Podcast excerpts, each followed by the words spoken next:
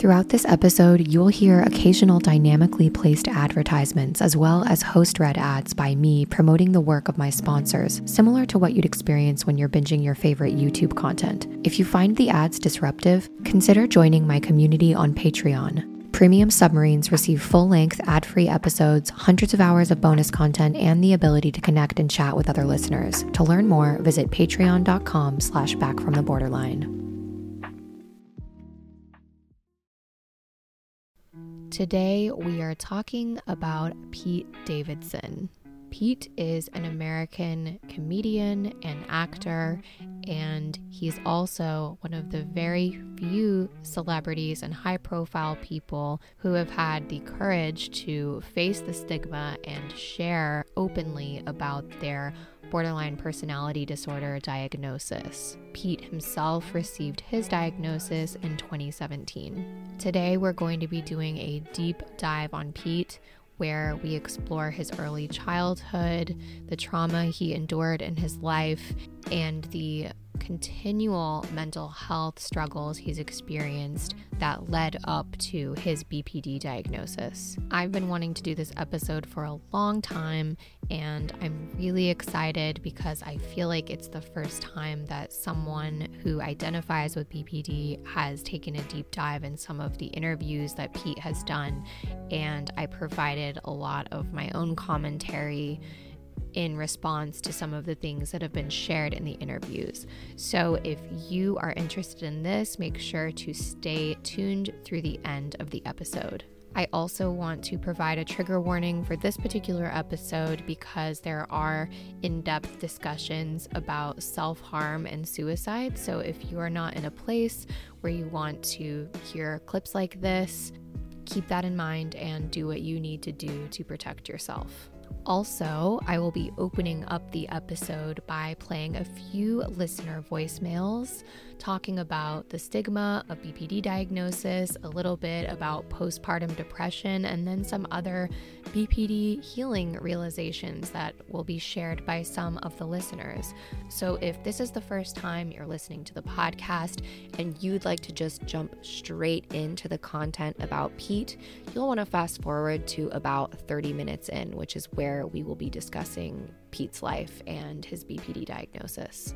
Super excited about this one, so let's go ahead and jump right in. All this focus, focus is supposed to be scientific.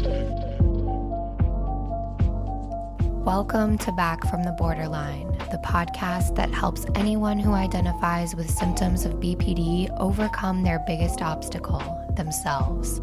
My name's Molly, and it's my mission to help you break free from your self limiting beliefs and self sabotaging behaviors so that you can more deeply connect with yourself, other people, and the present moment. Once you join me, you'll realize that anyone, including you, can come back from the borderline. Hello, welcome back to the podcast. I hope you're having a good morning, afternoon, evening, wherever you may be listening to this. I have had quite a week.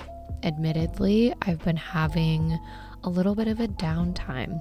I'm in one of those phases where I start to get that itchy feeling, feeling like there's got to be more to all of this life thing. I've been feeling like I'm on a perpetual hamster wheel of Instagram content creation and just feeling overwhelmed by the state of the world right now, and maybe you can relate. Sometimes I just get into those phases where I feel down. I feel like, what's the point of it all? I feel like I'm constantly just on a hamster wheel. It's the best way to describe it. And I think if I've learned anything this week, specifically, I made a post about dissociation, derealization, and depersonalization on Instagram. And I'm thinking that I'm going to do a deeper dive in an episode maybe next week on this subject. So go follow back from the borderline on Instagram if you want to check out that post. But it's just kind of talking about those feelings of feeling dissociated, almost like you are just watching your life from the outside. And I spent about three hours reading the experiences of other people that go through that. And something that just really struck me was this is a really common thing. It's a common thing to feel like, what the hell is the point of life? This is all so weird. What are we all doing here?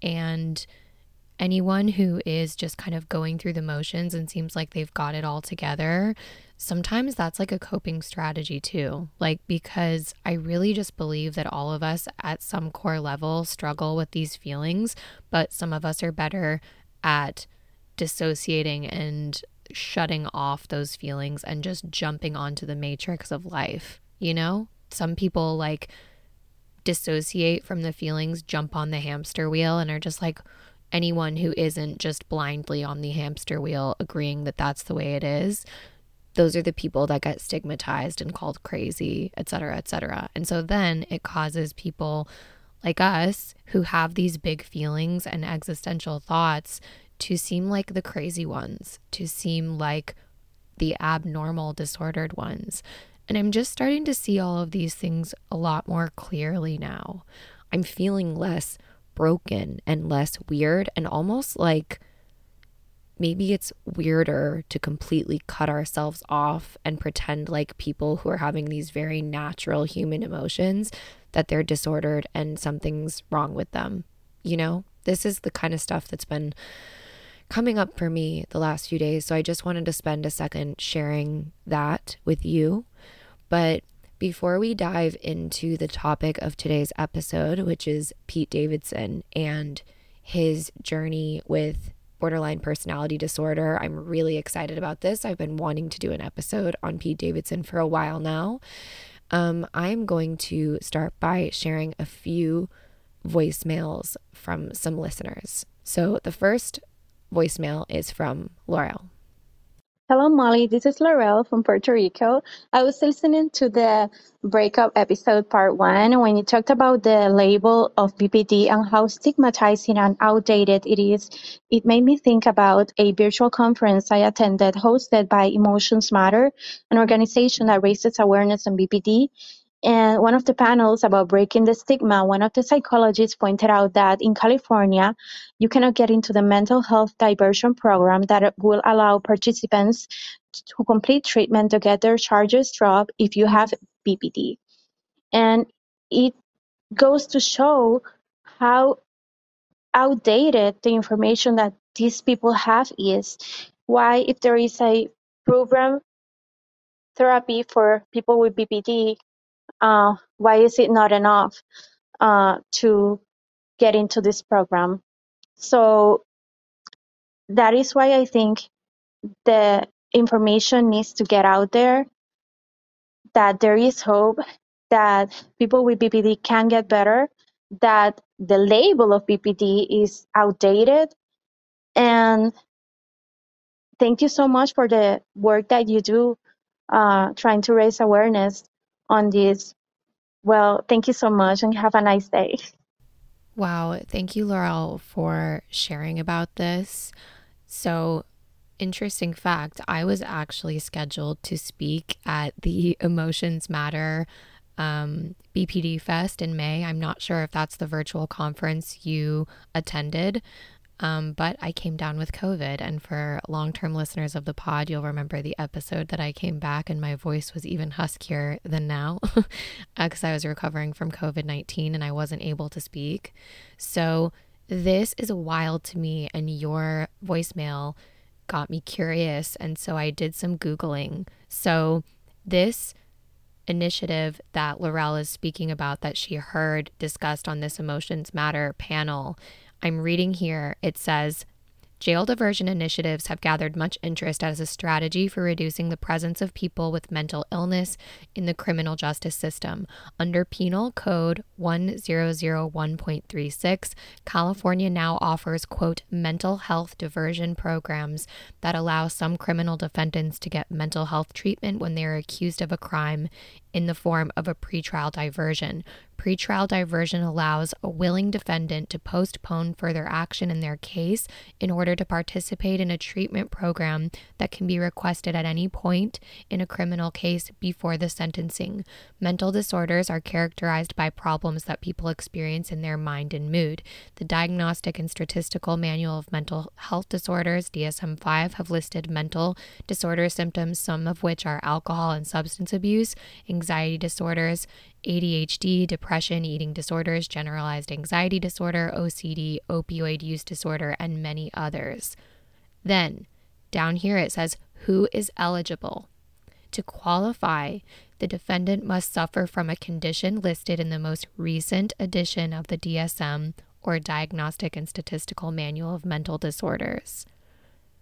Then it says here defendants suffering from antisocial personality disorder, borderline personality disorder, or pedophilia are not eligible for the program. Listen, this is fucking wild to me. So, I am sorry, I'm trying to limit my use of profane language on the podcast. I'm doing my best to rein in my F bombs lately, but this just makes me angry and I think it warrants a good use of fuck because what the fuck? This is insane to me that this is a provision, you know, that is here to help people, this mental health diversion program, but people who have certain personality disorders are not eligible to take part in this. People with BPD um, antisocial personality disorder, and pedophilia, all lumped into one category here. This just further proves my point that personality disorder diagnoses do more harm than good. There is a small percentage of people who feel empowered by this diagnosis, and that is fair enough, but we must not ignore the very serious reality of what's being done here.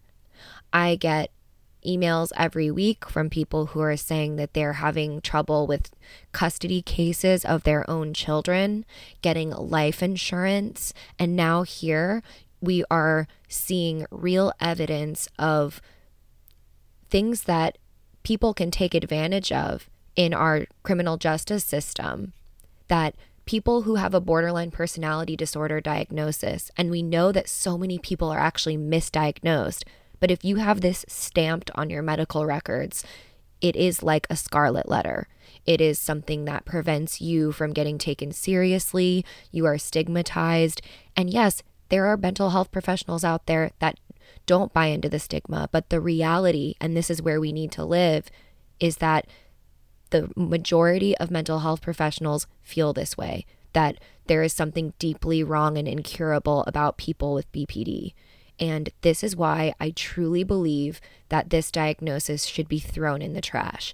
This podcast is for people who struggle with and identify with the symptoms of, you know, emptiness, impulsivity, emotion dysregulation, all of these things that happen to fall under the categorization of BPD, but I never want any of you to get it twisted. I don't believe that anyone's personality is inherently disordered. I don't believe that because I believe that human beings are capable of growth and change. I'm here to advocate for anyone who's been diagnosed with what I believe is this bullshit label and I'm here to advocate and validate your feelings and your experiences and your symptoms, but I'm not here to pathologize and medicalize your suffering because I believe we live in a society that is systemically toxic in so many different ways.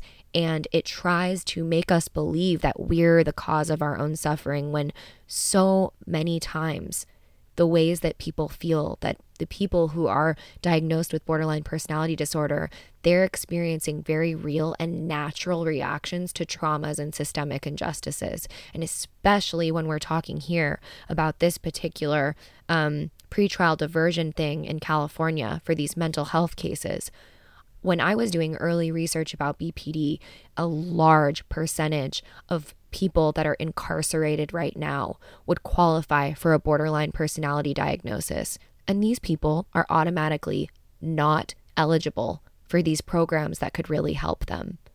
This means and really drives home the point to me that this diagnosis does should not be a thing and it makes me want to fight even harder to make sure that that's not the case because most people they don't have a choice whether this label is stamped on them or not. And so they get this label stamped on them and you also in my opinion before having this put on your medical records, you should be told by your mental health professional or your psychiatrist what this means for you. If this goes on your medical records, this means that you may have a harder time getting life insurance. If you get find yourself in trouble with the law, you may not qualify for certain things that other people do. If you find yourself in a child custody battle, you may find that this gets used against you in court. Cough cough Amber Heard. I'm not trying to get into that whole mess or talk about her as a person, but the fact remains is that a diagnosis was used against her in a court of law, where, in my opinion, she should have just been judged as a human being for her actions that she chose to do. By making it about BPD, it made it even easier for everybody to just lump all of these people that happen to have this same BS diagnosis into one group of people and make vast generalizations about it. As I've said before, it's not okay in our society to say all women like pink or, you know, all um may just I'm not even going to go into awful stereotypes about races, but just think about like a, a stereotype that someone has about, you know, maybe like I'll speak for my own self. I come from like I was born in a trailer myself and they'll always say, "Oh, trailer trash people love Mountain Dew." I don't like Mountain Dew and I was born in a trailer. Do you know what I'm saying? So that's it's not okay to make these vast generalizations about people and we're as a society realizing that as a woman you don't always have to like pink or play with Barbies. But all of a sudden it's okay to say that all people that have this one label assigned to them of BPD it's all of a sudden okay to say they're all violent, they're all manipulative, they're all toxic, they're all incapable of love. That's what these labels are doing. And I have many close friends that are all here for, you know, finding empowerment in the label, but I I think that there more harm is being done than good with these labels, and they've got to go because there is still no scientific or medical proof in existence that proves that someone's personality can be permanently disordered for life. So I just don't buy into it. And believing that I was disordered and buying into this medical model of psychiatry has only ever made me feel less resilient and less hopeful. And what I've seen is that believing in hope, growth, and change is what inspires real healing, real progress to occur. So that's what I'm on the side of. So thank you, Laurel, for bringing this to my attention because this is the stuff we need to be talking about. If you are on a mission to get a BPD diagnosis right now and you're thinking, oh, I resonate so much with these symptoms, I need to have some psychiatrist validate me and tell me that I have BPD, think twice. You don't need an official diagnosis. And if you do happen to have an official diagnosis, this is not meant to scare you whatsoever because there are amazing people out there fighting this good fight. And I have some exciting guests actually coming up in the next few months that are part of that fight. People that are high level in the field of psychiatry that are wanting to fight against this. I believe that we will be living in a world 10, maybe 15 years from now, hopefully sooner, where we'll look back on a time when we used personality di- disorder diagnoses as like an ancient throwback, like what were we thinking type moment. I truly believe that. And that's what I'm here to do, fighting for all of us. I'm fighting for us. I'm advocating for us. I believe in your suffering. I believe in your symptoms, but I don't believe that continuing on with this frame of personality disorder diagnoses is moving us forward. I think it's holding us back and I think it's harming people, more people than it is helping. And we got to find a new way of approaching this. The next voicemail is from Sydney. Hi, Molly. This is Sydney. Um, I was just reaching out to let you know how much you have already helped me in my journey so far since being diagnosed with BPD. I actually was just diagnosed a week ago, and I came across your podcast while looking for some self help resources on how to process everything that's been thrown at me. I just had a baby two months ago and was committed for attempting suicide, and through that terrible event, I was diagnosed with BPD.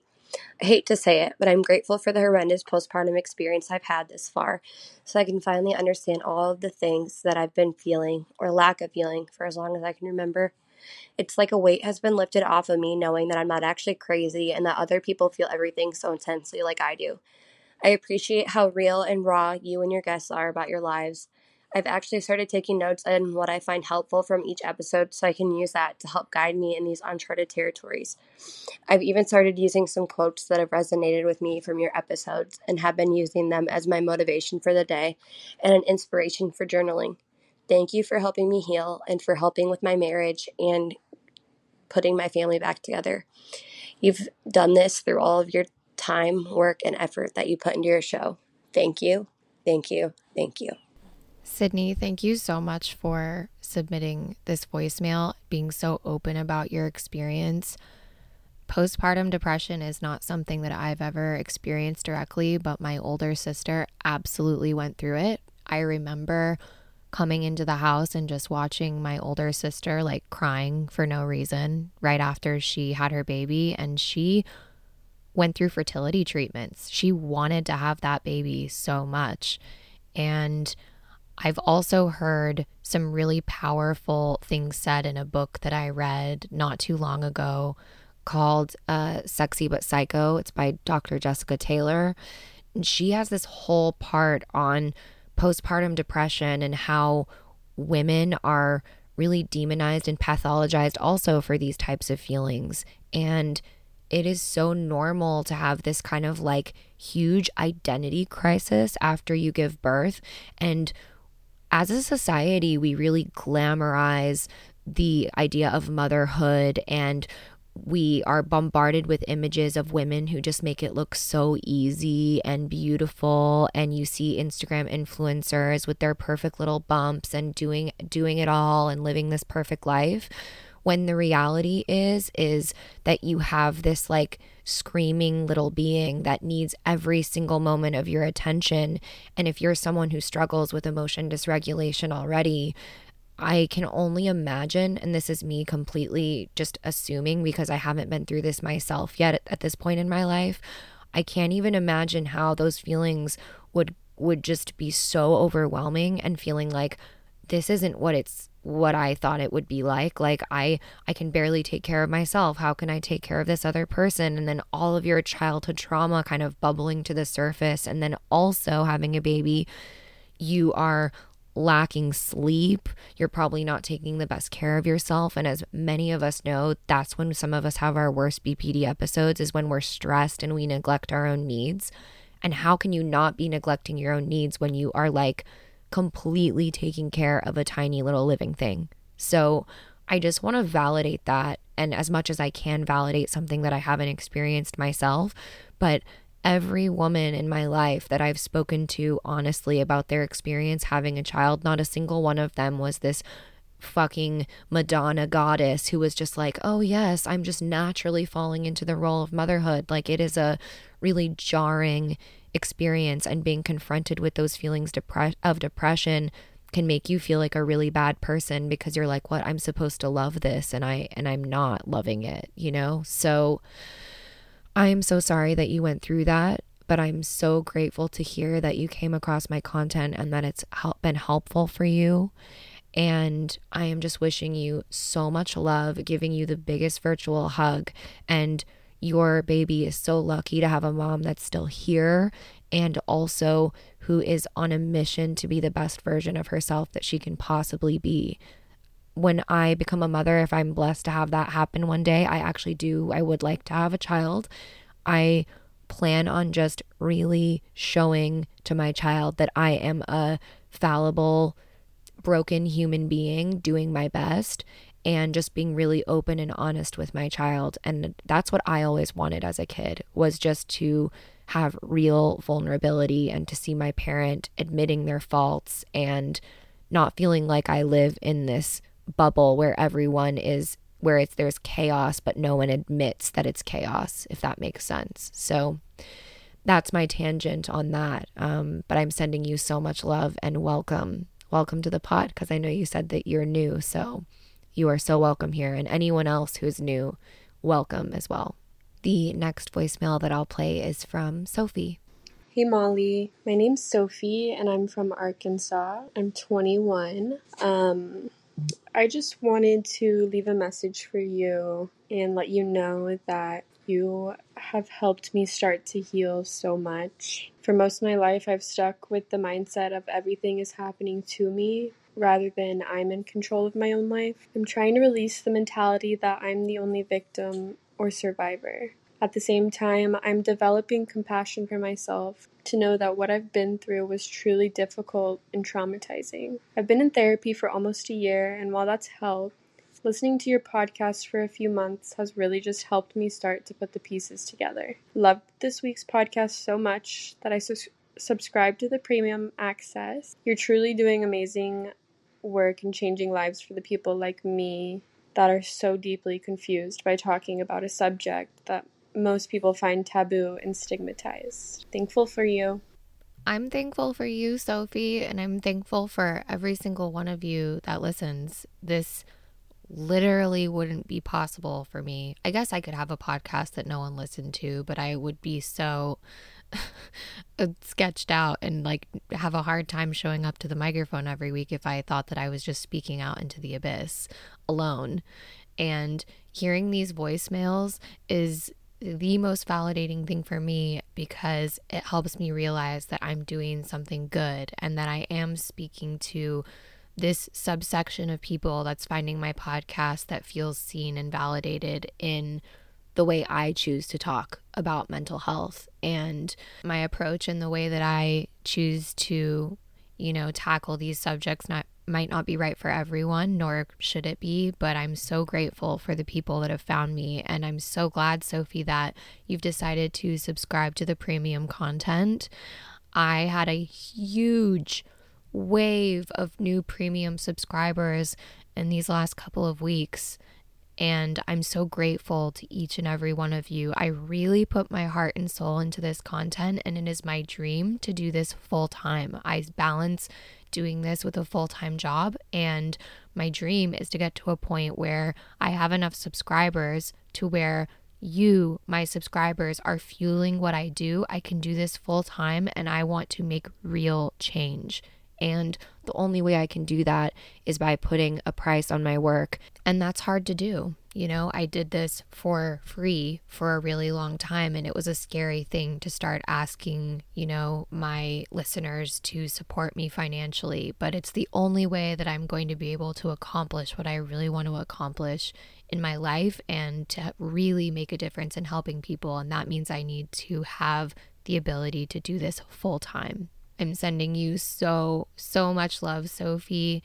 Your voicemail was a really beautiful example of how, in order to really start healing, we have to start holding two realities at once. Where, yes, maybe we are having this kind of victim mentality where we believe everything happens to us, but also holding the self compassion that that aspect for ourselves of we were once a victim and these things did happen to us and we're understanding and putting the pieces together of how these traumatic instances in our lives turned us into the person we are today but then at the same time realizing the ways that we might be keeping ourselves stuck and also staying very aware of how the systems and the powers that be that keep us stuck to because I never want my listeners to feel like I am this new age spirituality guru type of person that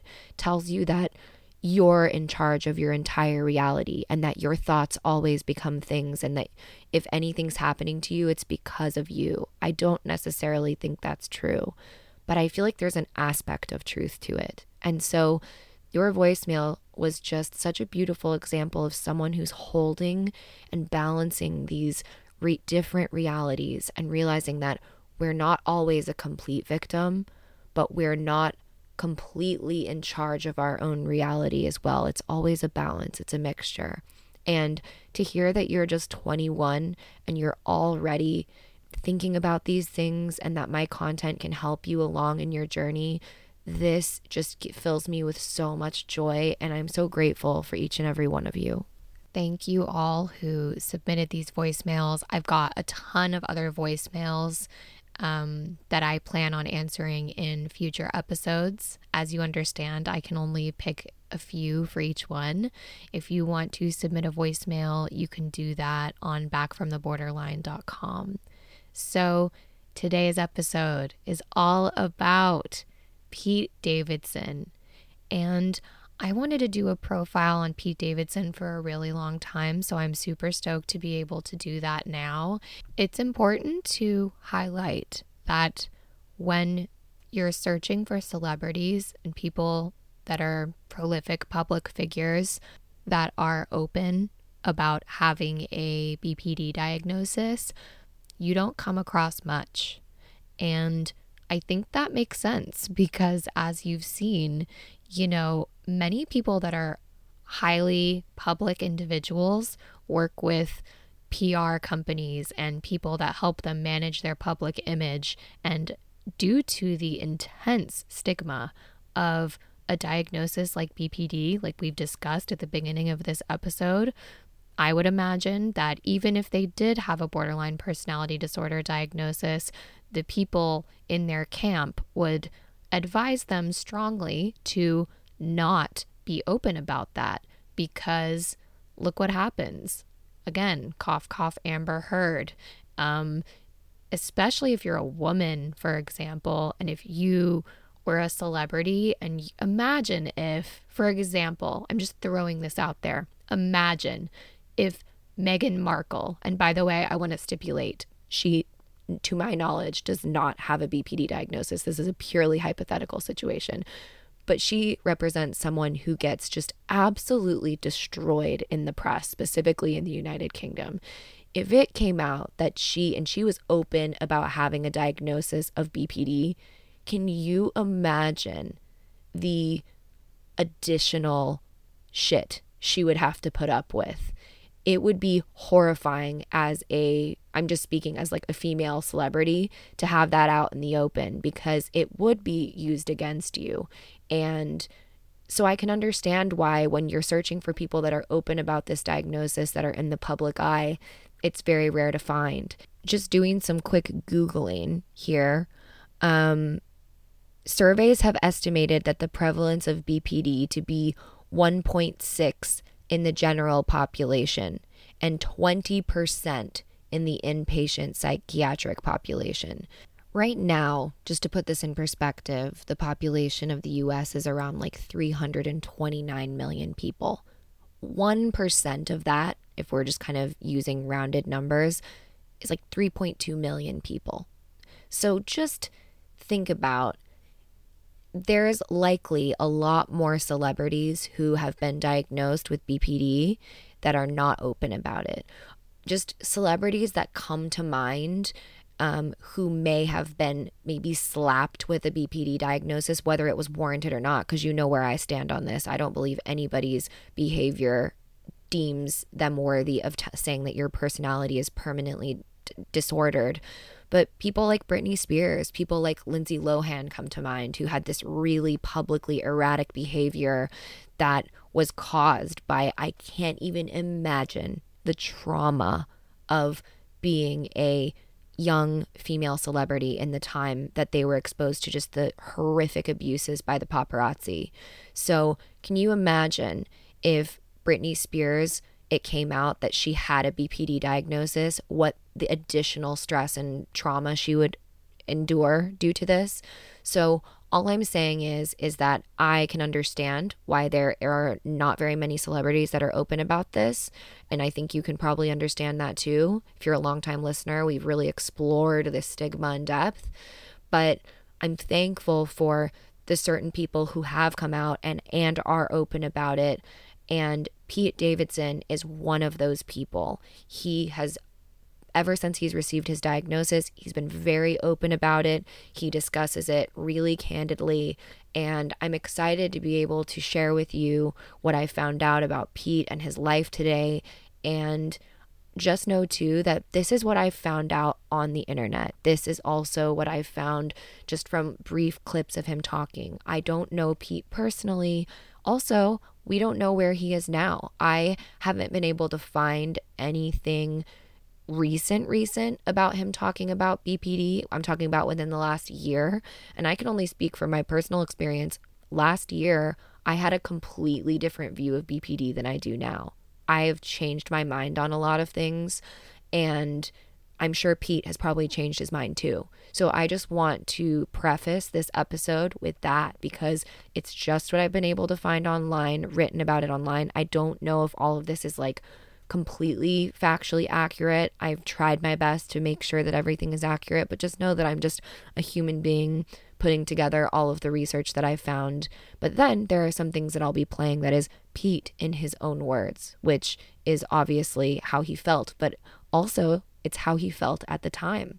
His mind may have changed. He may no longer identify with symptoms of BPD. So, this episode, I want it to age well. I want when we listen back to it in five, ten years, or if Pete somehow listened to it himself, that would be pretty cool. I want to put it out there that people's minds change, the way they feel change, personalities change, their dynamic. But I'm so grateful for Pete for being so brave and coming out because, regardless of whether or not the BPD diagnosis and this label changes and transforms, what he's so open about are deep, dark feelings about trauma, these symptoms that we all identify so deeply with, and humans will always identify with these, regardless of how the label is viewed. Him sharing this vulnerably is so healing for other people, and to use a large platform like he has to speak this way, I think is so brave, so incredible. And I wish that more celebrities would do the same. We're going to dive into Pete's life and his early childhood and explore him in depth. But I thought a beautiful way to open this episode up and start our conversation would just be to play a montage of Pete being open about his struggles with his mental health and how that's impacted him in his life. So let's take a listen to Pete in his own words. I'm always depressed all the time. It's like a sledgehammer to the legs. It's, it's mm-hmm. really hard to get out of bed. Were you ever suicidal? Yeah, all the time. I had a really rough time in high school, so like I still have like PTSD from that shit. But you used to get teased in high school or something? Oh, all the time. It was so confusing. Uh, because like my dad just died, so like you would think like they'd be like fake nice, but not in Staten Island. They don't give they don't give a shit down there. I always thought there was something wrong with me my whole entire life. I was like, I have no friends. You know, I've been to like three different schools. Everybody hates me. So it has to be me. And then I left Staten Island and I was like, it was literally everybody else. It's like fear of, of abandonment. Like, I'm going to lose my friends. I'm gonna lose my girlfriend. Like, my family hates me. And I would always just like hmm. be all around and be worried all the time and I'd be freaking out. Depression affects more than like 16 million people in this country, and there's no like cure per se, but for anyone dealing with it, there are treatments that can help. First of all, if you think you're depressed, you know, see a doctor and talk to them about medication and also be healthy. Eating right and exercise can make a huge difference. How often do you still battle with depression? Oh, I'm always depressed all the time. Um, I have to constantly bring myself out of it. Like I wake up depressed, but like I'm like, okay, now I know my steps because like you learn from the real. Like now I have to go outside and be in the sun for a little bit, or go for a walk, or like start the day this way. It's all just programming yourself to trick your brain. Were you ever suicidal? Yeah, all the time. But I can't because I got a mom and a sister and like a family. So like I've always been suicidal, but I've never had like the balls, which I'm very uh, lucky. Is looking in the mirror hard? Yeah, I, I don't like how I look. I fucking freak out. Uh, I don't have mirrors in my house. No mirrors? No, it just doesn't. It doesn't work for me. How do you stop running from yourself, Pete? Because you can't live in a world with no mirrors, right? That's something I have to work on. I have to. I'm definitely working on uh, trying to love myself more and be less insecure. And uh, I'm doing a lot of DBT therapy. It's pretty much for people that have like mental illness, uh, and it teaches you steps and ways uh, to combat uh, like depressive feelings and shit like that. And it's super helpful. So if you guys ever need help, you should check out DBT and CBT, which is cognitive, Cognitive behavior, therapy. I do CBT. Sometimes it's just sitting there and just talking, but like it's you know it's, it's always been helpful to me. It's like steps to like thought processing. Like you have this thoughts, you have these feelings, you have these urges, you're gonna freak out. Try waiting it out 10 minutes. Right. Try going for a walk. How do you know when it's time to, to go get help? Like, okay, I'm doing too much. When shit gets like just when it just gets a little insurmountable, or like people are like, hey, my friends will tell me now. We're at a point where like people will come over and be like, hey, we're all like worried, so you should go. I got I got a good group around me where they, they give a fuck. I'm all for like all the awareness and you know anything I can do to help for sure. There's a lot of people that have it. It's like a sledgehammer to the legs. It's, it's mm-hmm. really hard to get out of bed. So like if it can help anybody, I'm all for it always. You think you've ever hit rock bottom? Oh yeah, I hit it all the time. My rock bottom Yeah. is when like uh, people are scared of my life and I have to go away, and then I have to bring myself back up again. So like I think I've hit it a few times, and uh, you know, as long as you're around good supportive people, you should be able to, you know, and if you're strong enough, you'll be able to get out of it. You've had a hard time sharing all the parts of yourself in relationships? No, I share too much, and I scare the fucking shit out of people because I have like a lot of issues and stuff, and I I like to be very upfront about that, so there's no like surprises. Like I don't want you to be surprised, like if I like uh, you know have to go away to a rehab or like if I have to go to like certain therapy or something like that, because you know it just like breaks the ice easier, and like I don't want to waste your fucking time. Yeah. You know what I mean? So like I think like I come across very like intense and like I think that scares a lot of people away. Everybody has an opinion on Pete Davidson and what's good for Pete Davidson. Right. What does Pete Davidson think is good for him? I think right now staying on track, trying to, you know, not focus on relationships or the media or anything like that. I think just, you know, doing what I'm doing, just trying to keep your head down, keep working and hopefully people see the work. I think I think uh, actions speak louder than words. I feel like I'm in a good place right now. What does that mean? I'm just really looking forward to like uh, doing cool stuff with a lot of my friends. I have a lot of cool stuff coming out, and we're working on stuff. So it's just nice to be in a place where that's the focus and not like uh, you know anything else. So that was taken from a little montage from YouTube that I found. I'll link it in the episode description.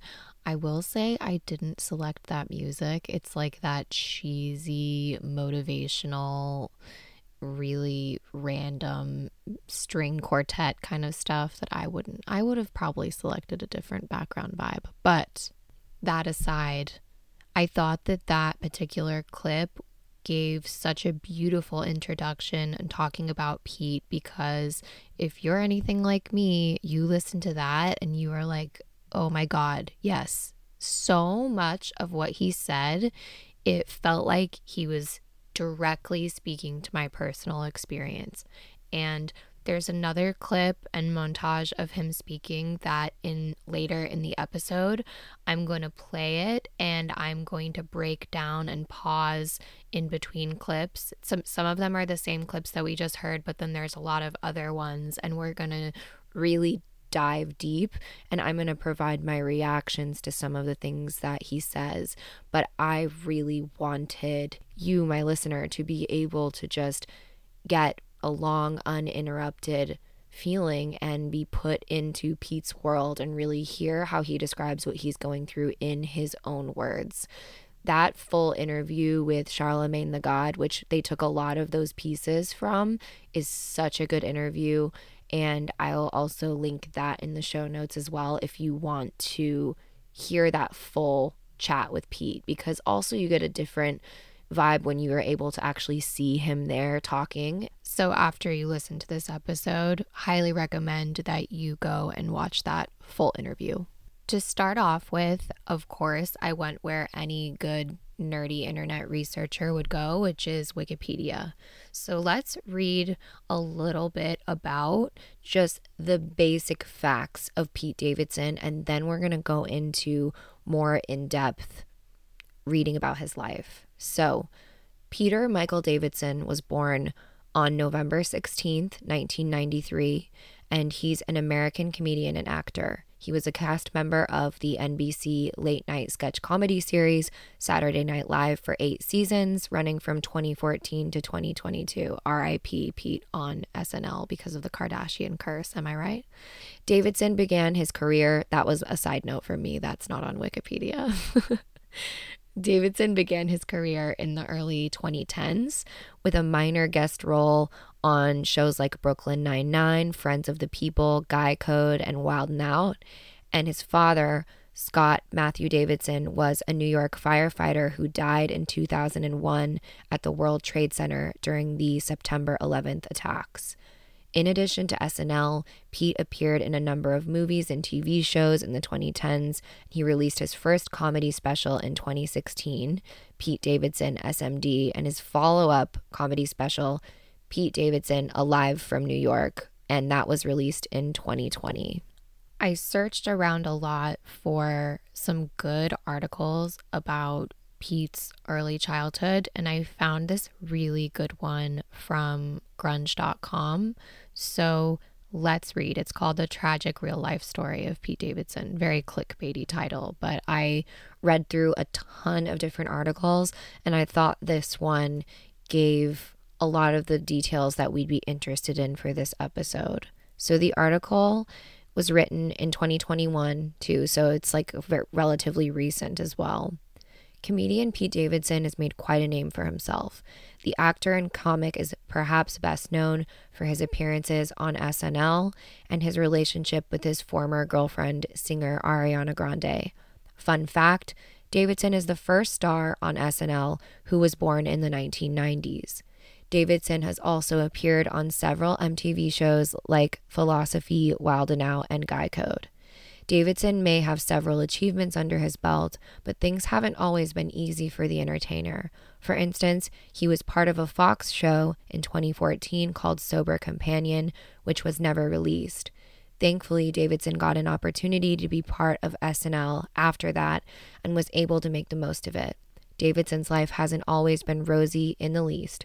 From losing his dad when he was a child to battling addiction and learning to live with chronic illness, there are plenty of things that are relatively not as well known as far as the comic's life is concerned. Here is a glimpse into the star's tragic past. So, the first part of this article focuses on the loss of Pete's father. For Pete Davidson, one of the worst things that happened to him when he was just seven years old was dealing with the loss of his father. On September 11, 2001, Davidson's dad, Scott, who was a firefighter, lost his life in the attack on the World Trade Center as he rushed to rescue trapped people at the Marriott World Trade Center hotel. After he made his way into the building, the tower where the hotel was located soon collapsed as it was hit by a second hijacked plane. As per Screen Rant, losing his father was extremely traumatic for Davidson, who didn't really know how to cope with his loss. He was so distraught that he had to seek help from mental health facilities in order to cope and feel better. According to a piece by the New York Post, Scott Davidson was just like his son and had a terrific sense of humor. A former classmate said that Scott was always willing to goof off and loved making other people laugh.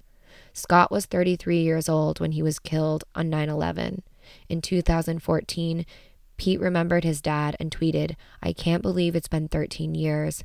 Feels like it was just yesterday. Words can't express how much I miss you.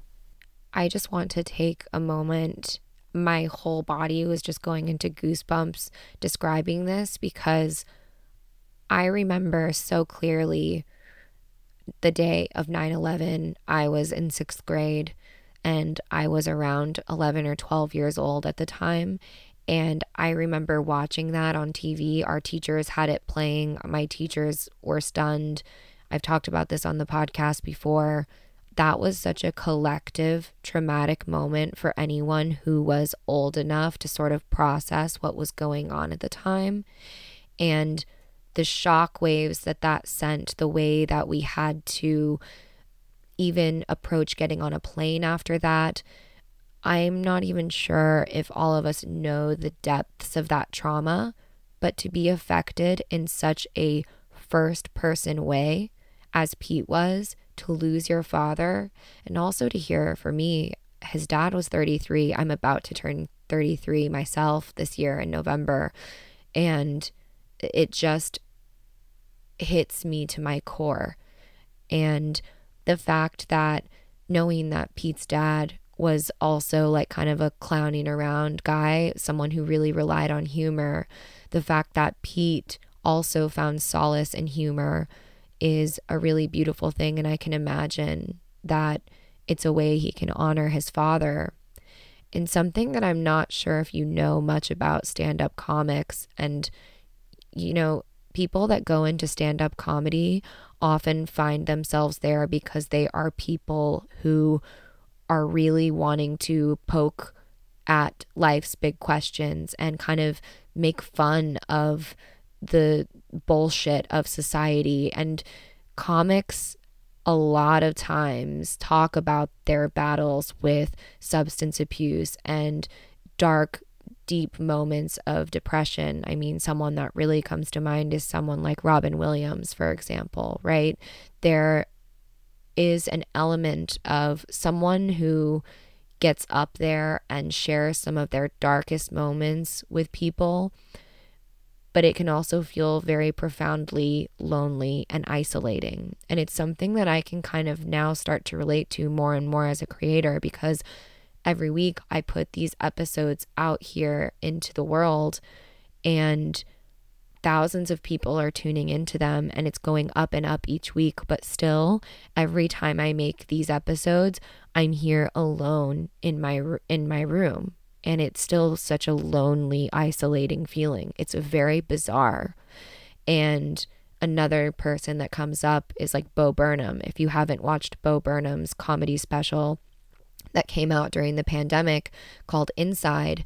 It's yet another example of someone who's a comedian, but also there's just like this darkness to um, them as well. And they're not afraid. They're kind of calling out, they're there to call out the darkness in the world and shine a light on some of the things that um, we really need to look at. Something that all of you may not know about me is I'm a huge huge nerd when it comes to everything Middle Ages, specifically like Tudor England, this time period. And I've always been fascinated with the role of the court jester or the fool at the court. And there is always a, and this reminds me of comedians, right? Because the role of the court jester and the fool in the medieval court this was someone who could say some of the most cutting and awful things to the king's face, and it would be the only person that wouldn't have to face any consequences for it. The fool could be at the court and say anything that he was typically a man that he wanted, and his role was there to kind of like call things out. And I find there to be a really beautiful parallel with people like Pete Davidson or Bo Burnham, Robin Williams, these kind of, you know, deep thinking, deep feeling, funny people that sort of put their wounds out there for the world to see. And while we're all laughing and being entertained, it's actually a very isolating feeling. And what leads someone to do that for a living usually and often can come from a really traumatic past. So, reading this about Pete, it just gives us a deeper understanding of where he's coming from and how comedy is, you know, a way that he copes. So, the article goes on to talk about Pete's early life. So, after losing his father, Pete Davidson found it tough to confront his demons and deal with everything he was going through. As per a New York Times profile, Davidson was prone to releasing his emotions in unusual ways as a kid. His mother, Amy, said it was sad how sad he was growing up. At school, Davidson once ended up pulling out all his hair in frustration, and he said later that in many ways he was a quote lab rat for physicians, who were trying to understand the experiences of children of victims from the terror attacks. Davidson remembered his early days with one word overwhelming. Pete is a perfect example. These are my words, not the article. I'm taking a sidebar here of what trauma does. The hearing about him pulling out all of his hair and you don't hear much about more about this in the article. And if i had pete on the podcast this is something i would uh, love to ask him more about is this experience of being a lab rat for doctors who were trying to understand the impact of the trauma of the terrorist attacks that had on you know families of those who were killed. And i can't imagine being a young kid grappling with adolescence and growing up and also just the time that he was growing up because for those of us who are millennials growing up in the wild west of the internet as I like to call it where you know people were on AOL instant messenger and just our parents had no idea of what the hell was going on on the internet with the rise of Tumblr. And then I can't even imagine dealing with that as well as having to navigate losing your your the, you know your parent your dad as a young man in these attacks i just can't even imagine. So the article goes on to say additionally as a school kid davidson was not spared by his peers and he was bullied. In an interview he revealed to peter rosenberg that he had just one friend he could trust in high school and many other kids weren't nice to him. He said I was in school having a really rough time grieving, so I was acting out a little bit, and I didn't have any friends. And this is something that I want to talk about more in future episodes, but when you have big feelings and you have these kind of more, when we are like Pete, junior high and high school, for my American listeners and for all my other listeners around the world, these are the ages of between, you know, 12 years old and 18 years old. These are some of the hardest times that we will ever have in our lives because kids are mean. and kids also are so interested in kind of protecting themselves that the their ability to have compassion for other people. And I'm not saying there aren't kids out there with really big hearts that stand up for others, but it's just those kids who do bully and attack, those are the experiences that stand out in our mind. And when you're that age, it can feel like life you can't imagine being an adult. It feels like you're perpetually stuck in in adolescence. I remember crying myself to sleep so often. I was so thoroughly bullied by really mean girls in my school, and it was subtle bullying.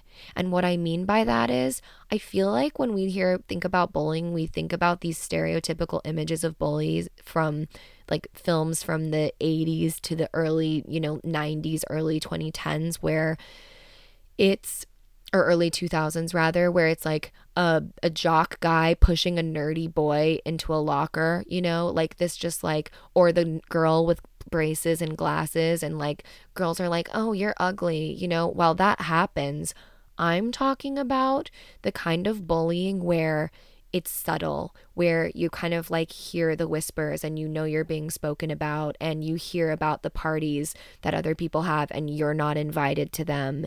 And I had girls who would get on AOL Instant Messenger when I was young under like a false screen name and bully me on Instant Messenger. And oh my God, just thinking back to that time just makes me want to give a huge hug to anyone. If you are someone who happens to be a young person listening to my podcast, I just want to tell you it get it does get better. I'm not saying life is a, a bucket of rainbows, but being an adolescent is one of the hardest times ever. And not a lot of adults, in my opinion, remember that to the extent that they should. And I don't think that they validate the experience and difficulty of being a teenager enough. What you often hear from adults is like, you better enjoy this time while you can because when you're an adult, you have to worry about bills. You know what I mean? And I'm like, no, no, no. Yeah, being an adult has its own shittiness, but the feelings that you feel, the isolation that you feel, the ways that young people can be very cruel and un- unself aware is can be so traumatizing and it was incredibly traumatizing. I can only speak to my experience as a young millennial or I don't even know if I'm a young millennial. I'm just a millennial. Um I'm young. I'm so young. Uh but and I can only also imagine how difficult it is for members of Gen Z and even younger now. I don't know. I feel like the generation below Gen Z is Gen Alpha now. I'm starting to lose track, but just young people also are navigating this digital world. And I just can't even imagine how hard it is. And I just want you to know I love you and I'm sending you a huge hug because it's so, so fucking hard. And not enough people validate and talk about that. So the article goes on to talk about how Pete Davidson found himself in comedy. Interestingly, Pete Davidson was drawn to comedy really early. He was still a teenager when he performed for the first time. As per a piece by The Ringer, he was 16 years old when he took to the stage at Looney Bin Comedy Club. LOL, also that it's called Looney Bin Comedy Club. I'm sure that that's he would actually find that funny too. It's like Crazy Person Comedy Club. That's probably where I would perform too, Pete. He was a little awkward and a bit unsure, but went ahead and delivered an impressive act nevertheless, saying the most unusual lines without batting an eyelid.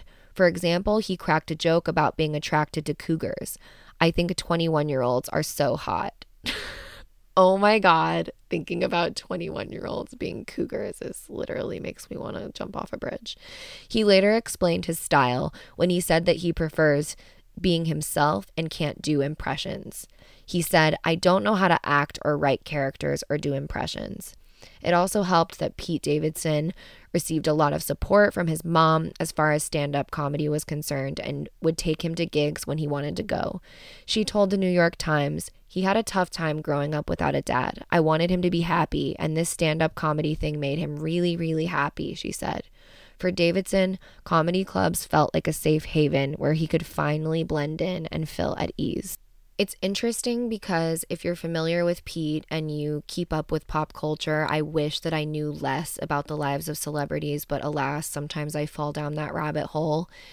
Pete has a history of dating women that are significantly older than him. Ariana Grande was like a brief blip in time where he dated someone that was like closer to his age range or a lot younger, I think, even. But he's been linked to actresses like Kate Beckinsale, who are like twice his age. He's now dating Kim Kardashian, who's in her 40s.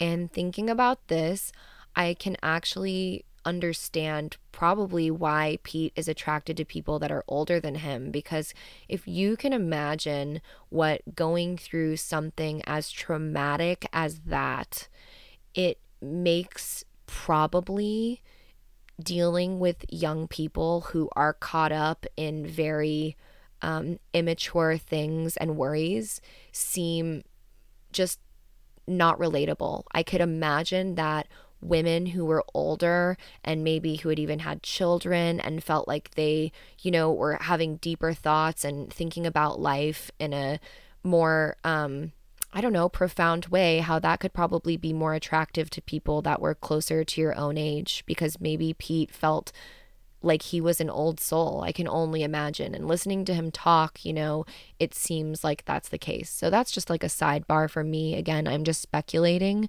but I think that it's a funny thing to say, like, oh, I'm into cougars. But I think at a higher level, I'd be also interested. One day, I swear I will interview Pete because I'd love to ask, like, if there was a connection him being attracted to women that were older than him, if that maybe has some kind of link to him just feeling like he was more mature from a very young age because of the things that he had been through. The article goes on to say Pete Davidson has battled a chronic illness ever since he was a teenager. As per cheat sheet, he was first diagnosed with Crohn's disease when he was around 17 or 18 and has learned to live with it. He mentioned that even though he got medical assistance and whatever he needed from doctors, the only thing that seemed to work for him was marijuana. He said, My stomach would just be in pain all day and I wouldn't be able to eat, and then I'd smoke and I'd be able to eat and do my shows. Crohn's disease, according to the Crohn's and Colitis Foundation, is a chronic ailment, an inflammatory bowel disease that can result in your gastrointestinal tract being inflamed. Some of the symptoms include constipation, pain and cramps, diarrhea, rectal bleeding, and more. Despite living with Crohn's for a major part of his life, Davidson hasn't let the illness bring him down. Back when he was with Ariana Grande and got bullied for dark circles under his eyes, which can be a symptom of Crohn's disease, his former girlfriend shot back at haters and wrote on Twitter, You do know that this man has an autoimmune disease, right? So I'm going to take a pause here and break this down. So I don't know if any of you know anyone in your life that's battled Crohn's disease. A my ex one of his best friends in the world, who I became very close to during our relationship, was diagnosed with Crohn's disease. And I experienced very close hand, not first hand, obviously, because I don't have Crohn's, but I saw this friend of ours be hospitalized for this. I saw how he would have plans and be ready to go do something with us, but couldn't do it last minute because he would have a flare up of Crohn's. If any of you have ever had like a really fucked up stomach, like, you know, maybe have a stomach bug and you know like you can go to work if you have a cold you've got a, got the sniffles like you can work you can get through your day but there are certain things like if you're throwing up or if you are if your stomach is jacked up to the point where you just are not able to get off the toilet, that is something that just halts your day and it completely halts your quality of life. And Crohn's is something that really, really wreaks havoc on somebody's life. And I find this really interesting as well. And this is also something that if I wish that Pete was here because I'd love to talk to him about it. If any of you have heard all the episodes of the podcast, we've talked about this study called the ACEs study, and it's like called Adverse Childhood Experiences.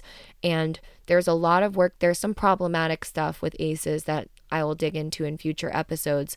But the main point of this really pivotal research, and it's very new research I'm talking about within the last 10 years, that trauma that we go through early in life actually can manifest into chronic inflammation within the body. And that means, you know, disease.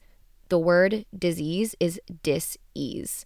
Chronic long term stress, exposure to trauma eventually can turn into um, inflammation, disease, Crohn's disease, you know, cancers later on in life as I mentioned, I'd love to do an episode just on this, but we are seeing more and more in the research that trauma can lead to inflammation, which can lead to things like Crohn's. Crohn's is an inflammatory bowel disease.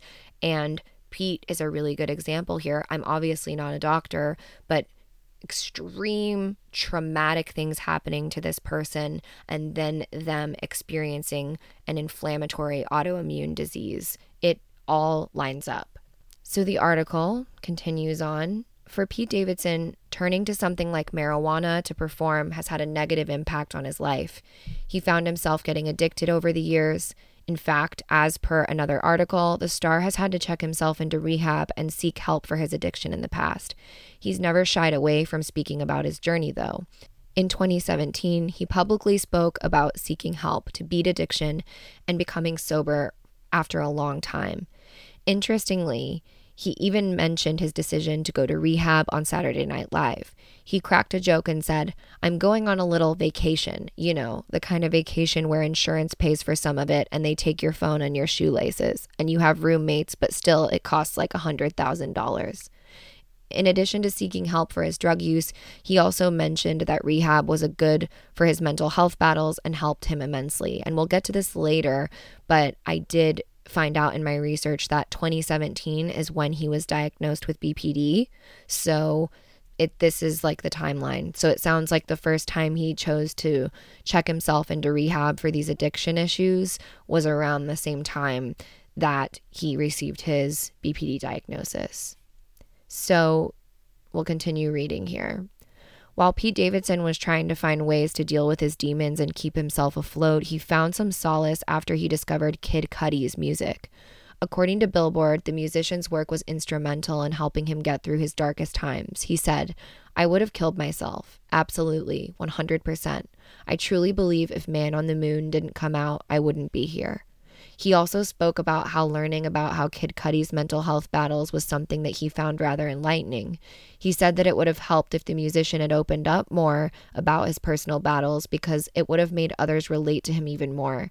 He added, I've been in and out of things like that, and I think that's why a lot of kids my age can relate to Kid Cudi, Davidson said, before adding that his fans love him because he's not afraid to be emotional, which in turn in addition to the things he already struggles with, Pete Davidson also lives with borderline personality disorder. As reported by Time, Davidson's BPD diagnosis was only revealed in 2017. He took to Instagram, where he once wrote at length about how his behavior had led to others lashing out at him. He wrote, I've been getting online bullied and in public by people for nine months. He added that one of the major reasons he decided to go public with his diagnosis was the fact that he hoped that his revelation would help others who found themselves in despair like him. As per a piece by Today, many experts praised Davidson for choosing to go public with his diagnosis. An assistant professor of psychiatry at Ohio State University Wexner Medical Center, Sophie Lazarus, said that for someone like Davidson to speak up about his diagnosis can go a long way in taking away the stigma attached to the illness. She said, Someone who thinks they are untreatable or overly emotional or damaged might see this and look up what the symptoms are and seek treatment. So I found this time story that discusses in detail and was released around the same time that Pete was coming out and talking about his BPD diagnosis. So we're going to jump from this grunge article over to the time.com article as well. This is written by Megan McCluskey on December 3rd, 2018. So the article says Pete Davidson has publicly addressed his struggle with borderline personality disorder as well as the bullying he's endured because of mental illness. Pete Davidson took to Instagram on Monday to share a notes screenshot in which he spoke out against the way he's been treated by those critical of his behavior. Davidson was diagnosed with BPD in 2017. So here's that full Instagram post that Pete posted. I've kept my mouth shut never mentioned any names, never said a word about anyone or anything. I'm trying to understand how, when something happens to a guy, the entire world just trashes him without any facts or frame of reference. Especially in today's climate where everyone loves to be offended and upset, it's truly mind boggling. I've been getting online bullied and in public by people for nine months. I've spoken about BPD and being suicidal publicly only in the hopes that it will help bring awareness and help kids like myself who don't want to be on this earth. I just want you guys to know no matter how hard the internet or anyone tries to make me kill myself, I won't. I'm upset I even have to say this. To all those holding me down and seeing this for what it is, I see you and I love you. Davidson has previously spoken about his mental health struggles both on SNL and in interviews. Quote, I've been having a lot of problems, he told Marc Maron on the What the Fuck podcast in 2017. This whole year has been a fucking nightmare. This has been the worst year of my life. Getting diagnosed with this and trying to figure out how to learn and live with this. So, that's that entire Times piece. And I think we can all put ourselves in the shoes of Pete. For those of you who have had a formal diagnosis, or for people like me who've sat down with a psychiatrist and told that you have traits of BPD, and then going and looking online and seeing all the stuff about it being incurable and how you know it's it can only be managed and that it's a lifetime illness Pete is also just a human being. He's not a mental health professional. He's just like each and every one of us, where he just takes the word of these professionals. And then I'm sure, just like the rest of us, he goes on and Googles this thing. And it's so incredibly overwhelming. And then also, on top of that, to be receiving all this hatred and bullying online, I think that each and every one of us can imagine how that being in Pete's particular shoes combined with all of the trauma that he endured as a child, I cannot even imagine how that would definitely take me to a really, really dark place. And for him to be open about this battle, it just goes to show how brave he is, but also just this kind of like, fuck this, I'm not gonna let the world bring me down. And I think he's a really, really strong and resilient person. So we're gonna hop back to the grunge article and talk about Pete's relationships. When it comes to Pete Davidson's personal life, things have been rocky to say the least. The comedian was with popular singer Ariana Grande for a short period, and the two hit it off so well that they even ended up announcing their engagement in 2018. Someone close to Grande said back then that their breakup wasn't surprising because things happened way too fast. Davidson was majorly impacted by the split and even deleted his social media accounts after the breakup. The split was announced right after Grande lost her ex boyfriend, Mac Miller, to a drug overdose. So I want to take a pause here and add my commentary because I know this is also something so many of us can relate to is these really fast moving relationships where things get really intimate really soon. You move in with people really soon. You feel like you decide you want to marry them and spend the rest of your life with them before you even really get to know them. You're kind of idealizing these people. And Pete is no different than each and every one of us. I just read a post in the BPD subreddit the other day that said, does anyone else feel like their BPD is way worse when they're in a relationship? And in my mind, I'm like, well, yeah, yes, of course. I'm sure all of us feel that way because being in interpersonal relationships, it triggers every aspect of our emotional dysregulation, our abandonment fears, all of these things.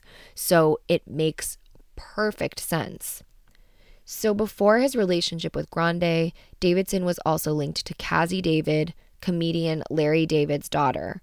Cazzie once revealed that when she found out that Davidson had decided to conceal tattoos that were dedicated to her, she felt distraught and worried. And this is a pause on my part too, as we know, like Pete is covered in tattoos and he's known to getting tattoos for the person that he's with. He did that with Ariana Grande. He clearly did that with this girl, Cazzie. And you can probably put yourself in her shoes if you found out that someone like got a tattoo about you and then just kind of like, surprise. Maybe when you'd only been together for a short period of time. Because I read that these two were actually only together for a year, Cazzie and Pete Davidson. So I can imagine how that might freak someone out, right? Making a permanent declaration on your body for a relationship that's only lasted for a year. But I'm sure all of us who identify with BPD, we can understand that. But even Pete has gotten tattoos, multiple tattoos dedicated to Kim Kardashian. She, he has gotten a tattoo on his collarbone, I think, that says, like, my girl is a lawyer. Kim Kardashian, for those of you who don't know, she's taken the baby bar exam. So she is in pursuit of, um, becoming an attorney like her father. So it's no strange thing for Pete to be making these like impulsive, permanent bodily choices um, for his relationships at the time. Again, hard relate, hard relate. I can I can relate. So the article goes on to talk about Pete and his suicidal thoughts. Back in 2018, after his breakup with Ariana Grande, Pete Davidson scared many fans when he took to Instagram to share a message that was highly unsettling. He wrote, I'm doing my best to stay here for you, but I actually don't know how much longer I can last. All I've ever tried to do is help people. Just remember, I told you so. After posting this message, Davidson got rid of his account, but his worried fans were quick to react. The New York Police Department went to check on Davidson and made sure that he was safe and accounted for. His message received comments from hordes of fans who offered him support. Unfortunately, a few commentators encouraged him to take his life. Other celebrities offered their support to Davidson as well, and Kid Cudi tweeted, Thinking about you, Pete. Hit me back, bro. Thankfully, nothing drastic happened and Davidson was safe. This wasn't the first time Pete had struggled with thoughts of suicide. Even as a child, according to an insider piece, Davidson once tried to take his own life in a pool, but survived. So, this is a side note for me, and I'm just so disgusted by people on the internet who tweet things like this. The fact that Pete received tweets and messages from people encouraging him to end his life is just truly disgusting. And I feel like that bears stating.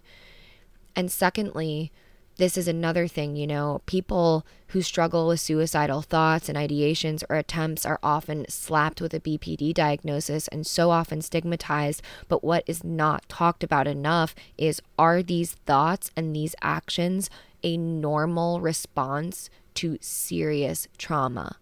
And in Pete's instance, my God, look at what this person has been through and experienced in his life. How could someone not struggle with thoughts of, like, what is the point of this? Can you imagine what that would be to lose a parent? And I'm sure some of you who have listened to this podcast have been through that.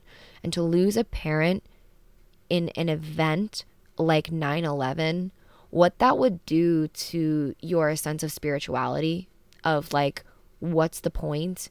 And is there a god that would let something like this happen? Like i can only imagine especially as a child right? You can't zoom out and see things from a higher perspective. And there back when pete was going through all of this there was no trauma informed therapy. There was no like emdr or things like this. And i'm sure that back then even if he could access it. Maybe he couldn't afford these things. And so instead, young people are just left to suffer the horrific effects of trauma and feel alone in it. And I can understand why they would feel like they want to press the exit button. We can understand, right? This this makes sense. It's understandable he would be going through this. Thank God he was not successful in these attempts. I'm so thankful that he's now found treatment and skills because something that I want to impart upon all of you listening is it so many people struggle with these feelings. But what helps me in moments and in moments where I've felt this way is knowing that there are no feelings that last forever. When those feelings are really strong, and we're going to hear actually how Pete tackles these feelings. I have more interview clips that I'm going to be playing from him and later in the episode. How he moves through these feelings, what he does, dousing your face in cold water, you know, really going on a sprint around the block. We have to combat our brains. Our thoughts and our minds will actually kind of try to trick us. And there are ways that we can trick it back, if that makes sense. And it's all about understanding that feelings, just wondering what the point is, those are so normal and painful, absolutely, but that they do pass. And there are things that we can do, there are tools and skills that we can put into play to get ourselves through those moments. So the article goes on to say if there's one thing about Pete Davidson, he doesn't shy away from doing. It's being transparent about his dark side and opening up as much as he can about the things he's gone through. As per a piece by People, Davidson revealed earlier in 2020 that he was extremely reckless back in 2018 when he was going through an especially difficult time and would turn to unhealthy outlets to feel better. He said, I mean, I was just like testing the waters. And then I met the right treatments and met the right doctors and all the work you need to do, like not feel that way. It got me pretty dark and scary. He would do things like drive on busy streets with his eyes shut. He also wouldn't put on a seatbelt during those times. Luckily, nothing bad came out of it, but the entertainer acknowledged how scary and rash that choice was. Pete Davidson has also used tattoos to reclaim his voice, express himself, and cover up the scars he has from self harm. According to a piece by The Mighty, Davidson would often hurt himself by cutting to deal with his emotions. In an interview, he gave his fans more perspective when he was asked how he knew he needed to get professional help. He said he knows things are going south when he ends up cutting himself and things feel a little bit too unbearable, or even when his loved ones come up to him and say something like, Hey, we're all really worried. You should go and get help. He added that he has a close, very good circle of friends and loved ones who care deeply about him and his mental health. Additionally, he revealed that he first started getting inked to conceal the scars he sustained from hurting himself. According to the New York Times, Davidson got a tattoo of his father's badge number on his left arm as a tribute to Scott Davidson. Unfortunately for Pete Davidson, despite being the powerhouse of talent that he is, his personal life has always often overshadowed his professional triumphs. It's also worth mentioning that Davidson has often used that in a way that lets him continue making jokes. As a GQ profile illustrated, Davidson once said while roasting Justin Bieber, I lost my dad on 9 11, and I always regretted growing up without a dad until I met your dad, Justin. Now I'm glad mine's dead. Davidson, in fact, was enough of a sport to allow a movie to be made on his life called The King of Staten Island. He explained that when you're being portrayed in a certain light by tabloids, you don't quite get to choose how you're represented. He explained, So I really took advantage of this opportunity in the film to show how I truly feel, and I think that there's something beautiful in that. There's a few things that I want to unpack here, specifically also about the tattoos. This is something I can really relate to with Pete, like just tattoos, self harm, impulsivity in general. If you're a long term listener of the podcast, you know about the big empty. It's something that I talk about. It's those chronic feelings of emptiness. It's that thing that happens when all of a sudden like you're you're fine, but then maybe there's a, a moment of silence where you're with your thoughts and then that's how I like to say it's like the boom, the big empty hits you and it's just like the weight of existence. And then you maybe have these impulsive feelings of I need to smoke weed, I need to get a drink, I need to distract myself, I need to I don't know, use porn. I need to do the whatever your impulsive thing is. Maybe it's going on a dating app and swiping. Like, I need to get validation and attention. I need to feel real in this moment. So, I need to numb out, distract from the big empty. And I think because all of us are so different, we all have different coping strategies. I also am of the belief, and I'm going to do another episode on this as well, is that self harm, specifically cutting, I think the prevalence of it went up because it's so publicized. So, for example, there's this study that there was a phenomenon in Japan many years ago where um, a girl just dropped dead in the street because she and, and when they found her they thought she was they thought that she was a little old woman. And when they finally did an autopsy they found out that she was a 14 year old girl and she was so severely underweight and her cause of death was actually starving herself. And after that happened there was an explosion of similar deaths in Japan. Other teenage girls started starving themselves and dying in similar ways and the book that I'm reading, which is Cracked uh, by James Davies, it's kind of like um, exploring the just psychiatry in the United States and the United Kingdom, talked about how the very real suffering that we're all feeling as a collective sometimes it latches on to fads. So if you remember in the Tumblr era, right? If you were in the United States or if you if you had a Tumblr account in the early 2000s, there was a thing about the thigh gap and it was like really popular to be really skinny and anorexic. And then now there's like a, a blow up of having different mental illnesses or cutting and he James Davies specifically talks about self-harm is that as soon as it starts being publicized, it starts happening more. And that young people or people, they read about it and then it's like, oh, here's a way I can channel my my despair. And if it were another fad, if it was something else, young people or people may channel their despair in that other um, popular way of the time.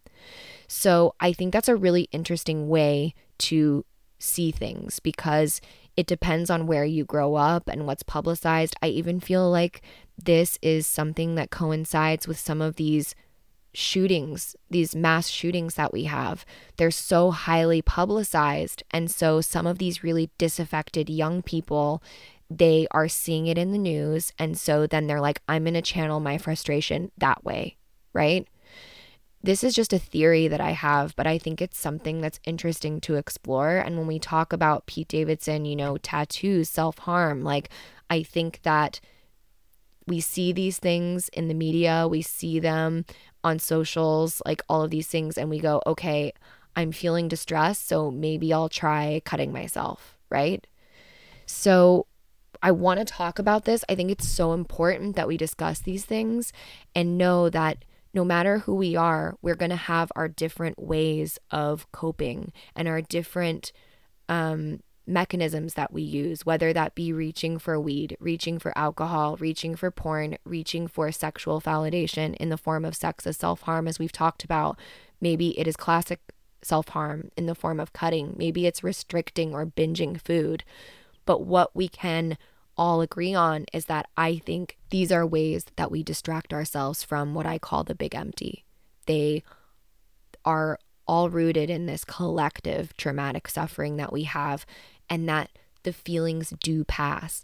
And this is the benefit of things like dialectical behavior therapy, different skills based therapies, because they can allow you to better tune into your emotion feel what's going on and then choose your reaction rather than feeling like you go into patterns of self harm. You can say, okay, I'm feeling this feeling.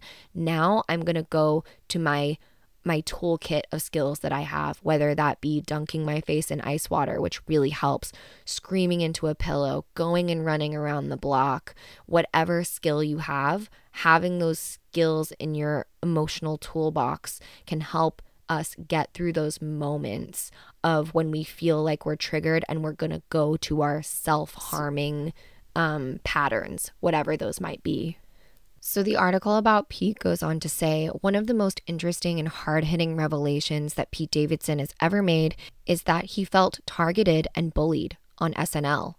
Earlier this year, according to a Refinery 29 piece, Davidson got super candid while speaking to his friend Charlamagne the God. He said that he's been unsure about what was happening on the show. He explained that while he felt extremely excited about being on the show at first, he realized that he was being targeted in jokes in the subsequent seasons. Davidson put it simply when he explained exactly how he felt. He said, I have a weird feeling in that building where I don't know whose team they're really playing for. If I'm the joke or if I'm in on the joke. There may be some truth to this, as many sketches that Davidson has been a part of made him push himself in many ways. Either he was portraying a dumb character or he was opening up about morbid and extremely private details from his life. Essentially, Davidson wasn't sure whether he was really being respected on the show and even wondered whether it was a good idea for him to leave Saturday Night Live at one point. So, at the beginning of this article, I made a joke saying, it was the Kardashian curse that made him leave SNL. That was a complete joke. it had to be made. But clearly, whatever choice Pete made to leave the show was in his own best interest. And of course, we support that. I think all of us know the feeling of just that hunch. You should trust your intuition. It's like if you feel like something is not the right environment for you, you have to make the best choice. And I can't imagine how difficult that was to walk away from SNL because that's a huge show. And also, when you get really comfortable with something, especially when you identify with BPD, change can be really hard. And so I can't imagine that that was an easy decision for him. And to advocate for himself and make the best choice is very brave. So now, what I want to do is play some different clips of Pete talking about BPD and his mental health, and we will unpack them a bit more. Something that I always have wanted to do is exactly this, and it's why I have an ultimate goal of one day being able to interview Pete himself because what I found is that he's not ever been interviewed by someone else who has lived experience and is open about identifying with BPD traits. And I find a certain sense of frustration sometimes in listening, a lot of times, in listening to the people that are interviewing him because you can just tell that even if they want to, they don't quite get it. And there are certain things that I'm just like, mm, I wouldn't have worded my question this way, or I would love to have asked him more about this, you know, and this allows me to do that a little bit in the best way that I can.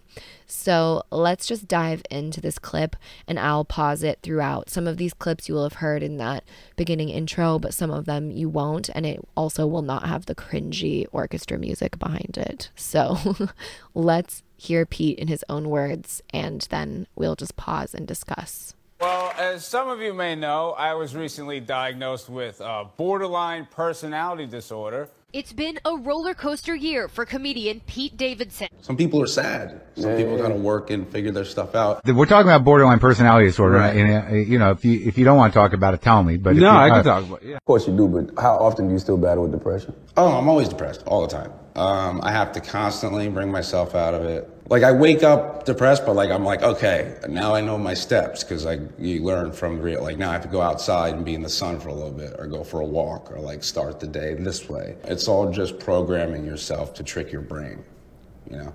What I love about this in particular is it highlights something that we talk about a lot on this podcast, which is that recovery is not linear. That's said so often that it's almost become a little bit cliche at this point, but there is no magical finish line of cured or recovered, normal. Those things don't exist.